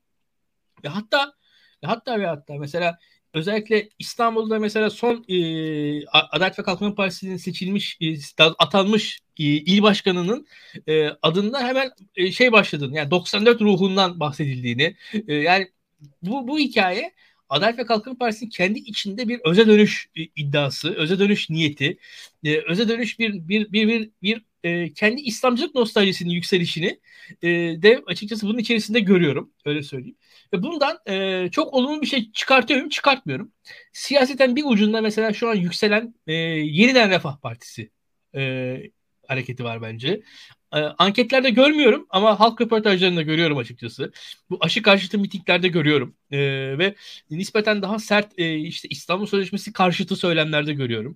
Yine e, bu özellikle kadına şiddete dair e, uygulama eleştirisinde görüyorum bu, bu, bu insanları. E, nafaka meselesinde de göreceğiz diye tahmin ediyorum. E, bu tarz hareketler yani bu tarz bir e, hareketler bir genel reddiyeyi içeriyor. Bu reddiyenin birkaç boyutu var Doğan bence. E, bir boyutu şu. Türkiye'de şu an sistemin çok da güzel çalışmadığını bu insanlar görüyorlar. Anlatabiliyor muyum? Ama bu çalışmamasının sebebini kendi ideolojilerine göre ideolojilerine e, atamıyorlar. Yani bu şu an Türkiye'de kötü bir yönetim var. Ama bu kötü yönetimin sebebi Adalet ve Kalkınma Partisi İslamcı kökenindedir diyemiyorlar. O yüzden kendi ideolojilerine dair nostaljik bir bakışla yaklaşıyorlar diye düşünüyorum. Biraz öyle bir e, yorumum var açıkçası. Sen ne dersin bu anlattıklarım hakkında? Senin kafanda bir şeyler e, yansıyor mu? E, senin görüşlerini merak ediyorum açıkçası. Ben de bu konuları çok seninle konuşamadım. E, birazcık daha beraberce tartışalım istiyorum. Bağlantıda yani sorun mu? Saflık arayışı. Yani mesela Sovyetler Şimdi duyuyor musun? Duyuyorum. Sovyetler Birliği'nde de ne bileyim ee, sorunlar Leninizme dönüşle çözülüyordu. 90, e, Gorbaçov bile Leninizme döneceğiz diye diye diye Sovyetler Birliği'ni bitirdi. E, aslında. E, ideolojik saflık, ilk bozulmamışlık, o pür hal, nostaljisi. Ama aslında tükenildiği zaman bu ortaya çıkar. İşler iyi yolunda gittiği zaman bir geleceğe dönük bir bakış olduğunda değil ama gelecek geleceğe dair bir şey söylemediği zaman geçmişe bakılır. Geçmişin saflığına dönüşle beraber e, işte düzeleceğine inanılır diyeceğim ama işlerin düzeleceğine inanılmadığı zamanlar bu söylenir. Çünkü işte iyi gitmiyorsa o zaman daha çok ahlak, daha çok e, değerler, daha çok e, cemaat ruhu uygulanır. Çünkü daha hayata dair bir şey söyleyemediğiniz zaman o zaman e, birbirini sıkı sıkı kenetlenmiş, sıkı sıkı sarılan e, insanlarda hayal edilen bir muhayyel, nostaljik cemaat hayalleridir. 90'lar İslamcı ruhu da böyle bir şey. Hepsi çok da bir iyi yardımcı. 90'lar İslamcılık heyecanı. E, aslında bugünün İslamcına bak bakışla onun hüzünlen, hüzünlenerek hatırlanmaya çalışan, tartışmaya çalışan bir şey. Yani aslında bugün onu bulamadıkları için 90'lar diyor. 2010'larda bu niye yok? Hani 2010'larda niye bir hikaye anlatamıyorlar? O yüzden de 94 yılında işte tüm part, e, e, belediyeler kazanıldığı zaman o da çok tabii Hüsnü Doğan çok daha yoksuldu. Çok daha davaya danmıştı. Çok büyük mücadelelerle, bedellerle danmıştı tabii. Ee, yani bugüne dair bak, sadece geleceğe bugüne dair bak, bakılacak ve denecek bir şey olmadığı zaman bu tarz işte e, bir siyasi nostalji ortaya çıkar. Hani şey gibi mesela bugün de e, CHP'de şu an bir 30'lar nostaljisi yapılmıyor. Çünkü geleceğe dair insanlar bakıyor. Doğru. E, hatta Geleceğe yani bunu e, ya var, açıkçası var. biraz evet. senin tarihçi kökene dair... gidelim. Ee, Osmanlı'da da yani Osmanlı'da da açıkçası bu tarz şeyleri bulabilirsin. Sonuçta Osmanlı'nın da yani geçmişe dair ne, ne zaman yazılmaya başlandı diye baktığın zaman aslında çıkıyor ortaya. Ee, bir yerde e, ilk yani bir, bir noktada şey köke dair yazılıyor. Köke dair yazılması esasında rakiplerine karşı olan bir hikaye. Ama ondan sonra e, geç, yenilgiler başladığı zaman da geçmişin anılması, ondan sonra bozulmanın tarif edilmesi vesaire sonuçta esasında kendi özünün iyi olduğuna inandırma hikayesi. O, o bir kendini inandırma. Yani orada esasında e, yani hikaye tüm... zaten şu. Geçmiş hikayesi e, geçmiş hikayesi aslında biraz şu ötekini inandırma iddiasının bir noktada e, yok olduğunu. Çünkü anlatabiliyor muyum? Hani ilk başta şöyle bir şey var. Mesela Osmanlı tarihinde şunu görüyorum ben. Osmanlı mesela bir noktada ilk bir noktaya kadar diğerlerinin de kendisinin e, doğru hanedan olduğuna inandırmaya çalışıyordu.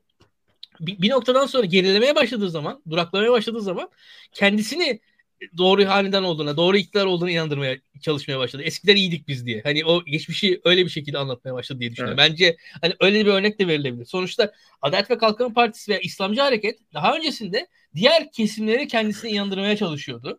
Ama şu anda kendisini kendisini inandırmaya çalışıyor bu hareketlerle. Yani şu anda ha bu şu demek değil ama e, yani burada tamamen edilgen bir yapı yok. Aksine e, daha sert, daha e, e, daha açıkçası e, belki de yobaz da denebilecek neredeyse. Hani ben bu kelimeyi çok kullanmayı sevmem ama gerçekten de sonuçta bu, buna başka bir tarif de bulamıyorum yani. Orada bir işte eğlenen insanlara karşı oluşan bu yoğun tepkinin veyahut da işte aşı karşıtlığını falan daha başka bir açıklamasından çok bulamıyorum. Reaction güzel kelime.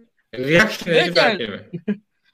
Hakikaten doğruya doğru gerici falan diyeceğiz artık en sonunda bilmiyorum bunun Türkçesini e, nedir e, ama hakikaten böyle bir e, hareket Reaction'ın daha iyi Türkçesi yani, Reaction'ın daha iyi Türkçesi aslında daha sakın Reaction'ın hmm. daha Türkçesi daha iyi Türkçesi daha sakıncalı bir kelime mülteci. Hmm. Doğru doğru. Ya. Gerçekten mülteci, yani... gerici, Reaction'e tabii tepkisel aslında. Ama aslında te, tabii Reaction'ın tepkisel. Yani teknik terim olarak mevcut yani. Şey değil. İslami anlamda değil. Mesela, doğru, mesela doğru. Şey, MHP'nin dünkü analar bacılar e, kongresi tam olarak karikatür gerici bir hareket, reactionary bir hareket yani. Hani, adeta hani biz reactionaries diye bir gösteri yapıyorlar yani. yani çünkü tam analar ve bacılar kadınları tamamen e, başka erkeklere göre tanımlamanın yanlış olduğunu belki bir başka insana kadar idrak etmeyebilir ama anlar ve bacıları ısrarla kullanmak henüz inadına biz geleceğiz demek. Yani biz bu siyasi tavır olarak böyle bir tavır Hayır, Şöyle bir şey var mesela e, o bacılar e, söylemini siyasi değil doğal söylemi içerisinde kullandığın zaman e, o, o bir şey ama hakikaten bunu siyaset yaptığı zaman bambaşka bir şey oluyor o. E, gerçekten haklısın. Sonuçta evet, evet. Türkiye'de böyle bir şey var ki yani Türkiye'de ilk başta Kadın Bakanlığı'ydı. Kadın ve Aileden sorumlu bakanlık oldu. Sonra Aile Bakanlığı. Yani kadın yok oldu Türkiye adım adım yani ondan. Yani Türkiye'de yani bakanlığın adından kadını yok ettiler yani. Öyle bir şey olabiliyor Türkiye'de. Ee, şimdi de gerçekten hani, hani Allah'tan e, Bacılar Bakanlığı falan demediler yani. Hani, e, o da olabilirmiş demek ki. Onu görüyoruz yani. Belki de şimdi MHP iktidarında mesela hani Bacılar ve Aileler Bakanlığı falan hani bu Analar Bacılar Bakanlığı falan o tarz bir şey de kurabilirlermiş. Ee, o, o da korkunç bir şey. Bacılar Analar Bakanlığı evet. E, ya hakikaten öyle. Şu anki e, mantıkla o, o da çıkabilirmiş karşımıza. E, bilmiyorum yani. E, dediğin gibi bu bu, bu ya, ba, ba, ba, yani açıkçası ya başka MHP yapımı... benim dikkatimi çek. MHP bildiğimiz hani MHP bildiğimiz milliyetçi, bildiğimiz MHP milliyetçi de yapmıyorsun iki üç Hani İYİ Parti ile rekabet de etmiyorsun alanda, alanda. Bambaşka bir reaksiyonizm yapıyor yani. Bu tipik MHP. Çünkü MHP'de milliyetçilikte millet var, devlet var. Ama sadece devlet de yok. Bildiğimiz anlamda MHP eski devlet kötü de değil. Analar Bacılar kuruluyor. Ben çok açıklayıcı bir şey. Yani baya baya böyle hani köyde, köyünde işte yayık ayarını yapan Türkmen şeyin e, hayal ettikleri bir zihinsel evreni böyle 12 yaşa çocuk gibi bir şey şey yapıyor. Yani böyle Keloğlan masal bir şey vardı bize. Keloğlan masalları dinleyecek çocuklar diye böyle bir e, fantazi yani işte TikTok'un e, zavallı yolda kurtulacaklar gibi. Hani mesela AK Parti bile bu kadar böyle bir şey yapmıyor ama MHP'nin şu anki tavrı hani bilinen MHP'nin çok daha dışında bambaşka bir evrene hitap ediyor. E, hani MHP oy almayı da amaçlamıyor. Yani şöyle amaçlamıyor. MHP bir şey dediği için olacak parti değil. Hani Bilgehan çok güzel dediği için logosu var. Logosu da %7'den başlıyor artık kaçtan başlıyorsa. E, ve bu, bu noktada MHP'nin geldiği yer hani yeni bir ideolojik konumlama inadına bunu yapıyor. Hani Cumhur Cumhur, çünkü arkadaşlar Cumhur diyoruz. Çünkü İslam, yani şey e, AK Parti İslami Parti, İslamcı Parti. Ee, Cumhur başka bir şey. Hani belki onu Cumhur yapmak için hakikaten e, MHP'nin bildiğimiz MHP olmaktan çıkarak e, yani 70'lerin MHP'si bile değil bu. Bambaşka ve tam aç reaction'ı böyle ama şöyle acı acı ana ve bacılar e, kurultayı düzenleyen falan bir parti olması gerekiyor belki. Hı hı. Ee, yani şu an hızla gidelim. Bir, bir ideolojik omurga aslında bu. Doğru. Ee, hızla şu e, Nurten Yücel'in yorumu üzerinden birkaç şey söyleyeyim. Programda muhtemelen değinemeyeceğimiz birkaç başlığımız daha vardı. Ben bu programda neler konuşulabilir diye kendimce bir zihin çalışması yaptım. Bu zihin çalışmasında dış politikada ABD-Rusya dengesinde Türkiye'nin hem ABD'den hem Rusya'dan e, istediğini alamadı, alamamasına dair birkaç söz edilecekti. Bilgi alma özellikle onları konuşabiliriz diye düşünüyordum. Onun dışında e, özellikle ABD'den F-16 alım e, iddiası bu ve F-16 konusunun bu özellikle katsa yaptırımlarıyla bağları üzerinden konuşacaktık. Türkiye'nin aslında F-16 almaya e, çalışması üzerinden e, F-16 almaya çalışması üzerinden aslında Türkiye'nin dış politikada yaşadığı sıkıntıları konuşacaktık. Çünkü şöyle bir şey var. Türkiye'nin Amerika ile olan ilişkisinde şu an F-16 e, konusunu ortaya sermesi şu demekte bir yandan da. Hep tırnak içinde lobi denir ya e, bana anlatılan bir yorum var Doğan. E, lobi konusunda Türkiye o kadar sıkıntıya girmiş durumda ki artık e, lobi olarak e, elde kalan tek şey Lockheed Martin noktasındayız. Yani şu an Türkiye'nin çıkarlarını Amerika'da savunacak yapının en iyi yapı bulabileceğimiz yapı bizim Lockheed Martin. Yani e, silah sanayisi şu Türkiye'nin esas Amerika'daki çıkarlarını e, en iyi savunacak yapı. Çünkü Türkiye'nin çıkarlarını savunacak e, işte atıyorum e, bir üniversite, Türkiye'nin çıkarlarını savunacak bir e, hani diyelim baskı grubu, bir seçmen grubu öyle bir taban şu an artık e, oluşturma imkanı yok Türkiye'nin. E, son yıllardaki politikalarda daha da o, o şeyin dışında kaldı. E, Türkiye bambaşka bir dünyanın bir e, parçası olmuş durumda. Ha, burada şöyle bir şey var. Amerika'yı da tabii Amerika'nın hataları var yani. O açıdan da hani Amerika'yı da aman aman e, çok fazla onaylıyor değilim yani onu da söyleyeyim. Ama şunu şunu da gösteren bir şey gerçekten de bu katsa yaptırımları bağlamında e, bunun e, Türkiye'nin bu kadar sıkıştığı bir noktada Türkiye'nin Amerika'dan gidip de bir F-16 almak için talepte bulunması Türkiye'nin aslında dış politikada elindeki imkanların ne kadar azaldığını gösteriyor. Türkiye'nin Amerika ilişkilerinde yani hatta hep Bilgehan şey derdi ya e, bizde böyle e, başkanlar arası şahsileşmiş ilişki kuruluyor şu an Türkiye ile Amerika arasında diye. Bu şahsileşmiş ilişkinin üzerinden e, karşımızda şöyle bir şey var. E, artık o şahsi ilişki de kalmadı. E, Türkiye ile Amerika'daki silah şirketleri arasındaki şahsileşmiş ilişkiye kaldık diye gibi bir durum belki de var. E, ki muhtemelen de e, yani o F-16 konusunda beraber göreceğiz ki onun da büyük ihtimalle olmama olasılığı yüksek. Şunu söylemek lazım. E, Türkiye-Suriye ilişkilerinde de e, belli bir sıcaklaşma gözüküyor. Yani orada da e, işte şehit sayıları, e, çatışma ihtimallerinin arttığını görüyoruz. Şehit sayılarının arttığını görüyoruz. Belli olmaz yani. Özellikle PKK'ya yönelik bir operasyonun gerçekleşebileceğini düşünüyorum ben. Onun o operasyon ne neyin karşılığında gerçekleşir, neyin bedeli ödenerek gerçekleşir bilmiyorum. E, onu da beraber göreceğiz. Yani onu sahadan görmek lazım. Ne, neler olabilir, neler olmaz. Saha, saha gösterir diye düşünüyorum. E, umarız e, insanlar ölmez. E, çok fazla bir şey e, üzerine konuşalım. E, konuşmayalım şimdilik. Zaten e, az az da vaktimiz kaldı. Doğan e, belki dış politikaya dair birkaç şey söylemek ister misin çok özel olarak? Onun dışında dış politikaya da bir noktada illa bir şey söylemeye de gerek yok ama özellikle bu MHP konusunda söylediklerim bence önemli. Çünkü MHP e, hani aile konusunda e, mesela rütük konusunda öyle söyleyeyim Adalet ve Kalkınma Partisi'nden daha muhafazakar laflar söylüyor. Evet. Yani Milliyetçi Hareket evet. Partisi'nin. Yani Milliyetçi Hareket Partisi'nin aslında seçmeni Adalet ve Kalkınma Partisi'ne göre yaptığın, yaptığı, yapılan araştırmalarda çok daha net seküler pozisyonlarda durmasına rağmen Milliyetçi Hareket Partisi'nin e, yasakçılık standardı Adalet ve Kalkınma Partisi'nin üzerinde söylemlerinde. Hatta yani bayağı sert. E, işte atıyorum e, bir e, kadın Milliyetçi Hareket Partili vekil işte eşini aldatan e, e, karakterlerin olduğu dizileri yasaklamaya falan önermişti. Yani çok gerçekten dediğin gibi yani o reactionary pozisyon e, enteresan yani MHP'de bir garip bir nokta var. MHP yani ben çünkü AKP'nin sağı konusunu e, senin dediğin şey çok doğru. E, şey üzerinden konuştuk hep. E, ben AKP'nin sağını AKP'nin içerisinden konuştum. Ama sen de hakikaten AKP'nin dışarısında MHP üzerinden konuştun. Milliyetçi Hareket Partisi'nde şu var. Milliyetçi Hareket Partisi e, kendini e, özellikle e, dinle ilişkisinde e, çok rahat konumlayamıyor. Yani o bahsettiğin artık e, yani belki de Milliyetçi Hareket Partisi de e, seçmen bazında değil ama ideolojik bazda bir e, sıkıntı içinde biz, biz bir sıkışmışlık içerisinde. Yani yani mesela Atatürk bir... Atatürk konusunda MHP böyle kağıt üzerine baktığında sürekli bir tavrı var. Asla buna izin vermeyecektir falan diye. Hani bu tamam. sadece lip, lip service demek de yanlış. Demek böyle bir şey var ama hani e, hani Atatürk'ü de o devlet kültürüne sağ devlet kültürüne koyuyorlar. E, ve buradan da bir tür hani yürük adamın saf halinde bir fantezi dünyası kuruyorlar. Hani bu İslamcılık değil, bu Müslümanlık yani Müslümanlık ama hani İslami bir şey değil. Ama e, hani MHP'nin 90'larından falan sonra e, bu konunun hakikaten Cumhur diye bir şey varsa, Cumhur diye bir şey yok aslında. MHP ile AK Parti koalisyonu var.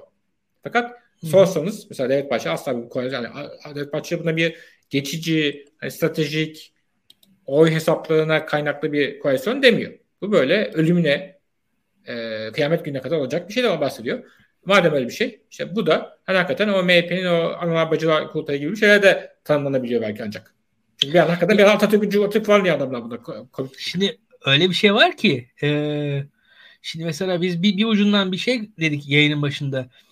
HDP'siz de aslında seçim kazanma ihtimali gözüktü muhalefetin e, şu aşamada da ama e, açık konuşalım. Yarın parlamenter sisteme dönüldüğü anda HDP'siz hükümet zor kurulur. Türkiye'de muhalefet bunun farkında mı bilmiyorum ama parlamenter sisteme dönüldüğü anda 600 vekilli parlamentoda 100 tane HDP'li vekil olacak. 100 HDP'li vekilin olduğu bir parlamentoda e, yani işte atıyorum 350 vekil bularak e, hükümet kurmak için HDP'nin yanından geçemek kolay olmayacak ve HDP ile yani HDP'yi dışlayarak yani HDP'ye Türkiye'de ki mevcut sistemde açıkçası bir e, Almanya'daki Almanya'da bile yani ben mesela şeyi görüyorum işte AFD'ye olan e, pozisyon, sol parti olan pozisyona bakıyorum. Şimdi iki tane parti dışladığınız anda parlamenter sistemde koalisyon ihtimalleriniz ne kadar azaldığı açık ki Almanya gibi koalisyonla çok açık bir ülkede bile. Yani Türkiye gibi e, hani o bagajların, rezervlerin çok daha fazla olduğu, partiler arasında rekabetlerin çok daha sert olduğu, hayatın, siyasetin çok daha sert olduğu bir ülkede HDP gibi partiyi hani bir kenara koyarak koalisyon pazarlığı nasıl yapılacak ben bundan bile emin değilim onu da söyleyeyim. E, yani Devlet Bahçeli'nin yaptığı şey e, bu konuda şöyle bir şey var. HDP'yi en azından bir 5 yıl daha sistemin dışında tuttu. Ama şöyle bir durum var hani demografik olarak da yani yarın bir gün HDP %15 oy aldığı zaman belki de yani bu genç seçmenden bahsediyoruz bir o tarafı da var bu işin. HDP yarın, yarın bir gün %15 oy aldığı zaman e, ne yapılacak? Ve, ve hani bir, bir parlamenter sistem ne yapılacak? Veyahut da yani Tayyip Erdoğan e, şu an işte ben e, kaybeden bir noktada olduğunu görüyorum ama yani bir yüzde elli tek başına oy alacak karizmatik bir lider çıkmadığı her an Türkiye'de. Yani şu an mesela Tayyip Erdoğan karşıtlığı yüzde elli oy alabiliyor. Tayyip Erdoğan yani eskiden Tayyip Erdoğan yüzde elli oy alıyordu. Şu an Tayyip Erdoğan karşıtlığı yüzde elli oy alıyor. Ama yarın kendi başına yüzde elli oy alacak hiç kimse olmadığı e, o, o, o noktada yani kendi başına yüzde elli alacak hiçbir aday olmadığı noktada HDP'nin yüzde on beşi e, ne ikna etmeden de zor seçilecek e, insanlar Cumhurbaşkanı diye düşünüyorum. Yani Türkiye'deki sistem e, istikrarlı bir şekilde sürmek için HDP ile bir, e, bir bir bazda anlaşılması gerekecek. O baz hangi baz olacak? Yani HDP ile işte atıyorum e, işte silah bırakılması, yerel yönetimler özelliği bilmiyorum hani nedir? Yani oradaki o, o anlaşma bazı nedir? E, onu göreceğiz. İşte atıyorum kayyumların kaldırılması, kayyumların e, geri alınması, hapisteki siyasetçiler vesaire nispeten insan hakları falan seviyesinde, bir kültürel haklar seviyesinde hangi seviyede o anlaşma yapılacak? Hangi seviyede kapsama sağlanacak onu bilmiyoruz. Yani HDP meselesi de hani öyle kolay kolay bitmiş değil. Gerçekçi olmak lazım. E, ve e, yarın bir gün parlamenter sistem olduğu zaman da yani o HDP konusu e, bir tarafta Adalet ve Kalkınma Partisi'nin güçlü bir şekilde mecliste olduğu, bir tarafta HDP'nin de güçlü bir şekilde mecliste olduğu bir parlamentoyu düşünme, düşünerek hareket etmek gerekir diye düşünüyorum öyle söyleyeyim. E, bu kadar. E, onun dışında bunun dışında tabii sorular ilginç aslında sorular ilginç. Yani HDP konusunda da şöyle söyleyeyim. Hani HDP'nin vekil sayısı gayet artabilir. Yani 67 vekil e, deniyor. 67 vekil de gayet yükselebilecek bir noktada diye düşünüyorum. O da gayet artabilir. Bütün bunların sonunda bir buçuk saate bulduğumuz bir yayın oldu diye düşünüyorum. Sanırım artık bizi de izleyen insanlar sıkıldılar. Çok da fazla her konuya değindik. E, her konuya daldan dala atlayarak değindik. E, sert şeyler söyledik. Kulis bilgileri verdik. Gizli anketleri açıkladık. Kendi duyduğumuz, gördüğümüz e, duyumlarımızı söyledik. Buna dair spekülasyonlar yaptık. Partilere dair, siyasete dair, sosyoloji teknolojiye dair spekülasyon yaptık. Kısa süreliğine olsa da dış politikaya da değindik. Oradaki meseleleri anlatmaya çalıştık. Doğan Gürpınar e, yayınımıza e, katıldın. Sen de Daktilo'nun bu arada bir düzenli üreticisi yayıncısı haline geldin. Mayhoş muhabbetlerde daha yumuşak bir şekilde Türkiye'nin ne diyelim daha sosyal tarihi üzerinden başlıyorsunuz sohbete. Bunun dışında e, daha bir gurme yayınlar yapıyorsunuz bizimkilere göre. Biz daha elimizi kirleten yayınlar yapıyoruz. Burası daha sert bir ortam. E, o yüzden ne diyelim seni de yorduk. o yayınlar gibi değil bu benzemiyor. Bizde öyle bir ne şarabımız var, e, bir ikramımız da zayıf. O yüzden kusurlarımız olduysa bizi affet diyoruz. E, izleyicilerimize bizim yayınlarımıza dair yorumlar yapmalarını, bize beğendiklerini, beğenmediklerini, bizi nasıl bulduklarını yazmalarını istiyoruz yayınlarımızı paylaşmalarını, yayınlarımıza yorumlar yaparken de sorularıyla katkıda bulunmalarını, bize konu önermelerini istiyoruz. Açıkçası konuk da önerebilirler. E, özellikle kadın konuk mesela kim olabilir? Atıyorum akademisyen konuk kim olabilir? Öyle farklı farklı konuklar önerebilirler. Biz de sonuçta aynı insanlarla dönüp durmayalım. Farklı insanlara ulaşmaya çalışalım. Bu olabilir. Bunun dışında da kim olduklarını, nereden yazdıklarını, mesleklerini bize söylerlerse iyi olur. İnsanlar birbirlerini tanısınlar. Şöyle kendi yoldaşlarını görmüş olurlar. Diğer izleyiciler de onları tanımış olur böylece. İyi olur diye düşünüyorum. Şimdilik bence bu kadar Yeter bu gece için Doğan değil mi? Ee, ne dersin? Evet. Bu gece için bu kadar yeter. İyi geceler dileyelim arkadaşlar. Ee, haftaya tekrar görüşmek üzere. Bu yayınlar devam edecek. Yayınlarımızı paylaşmayı unutmayın. Görüşürüz.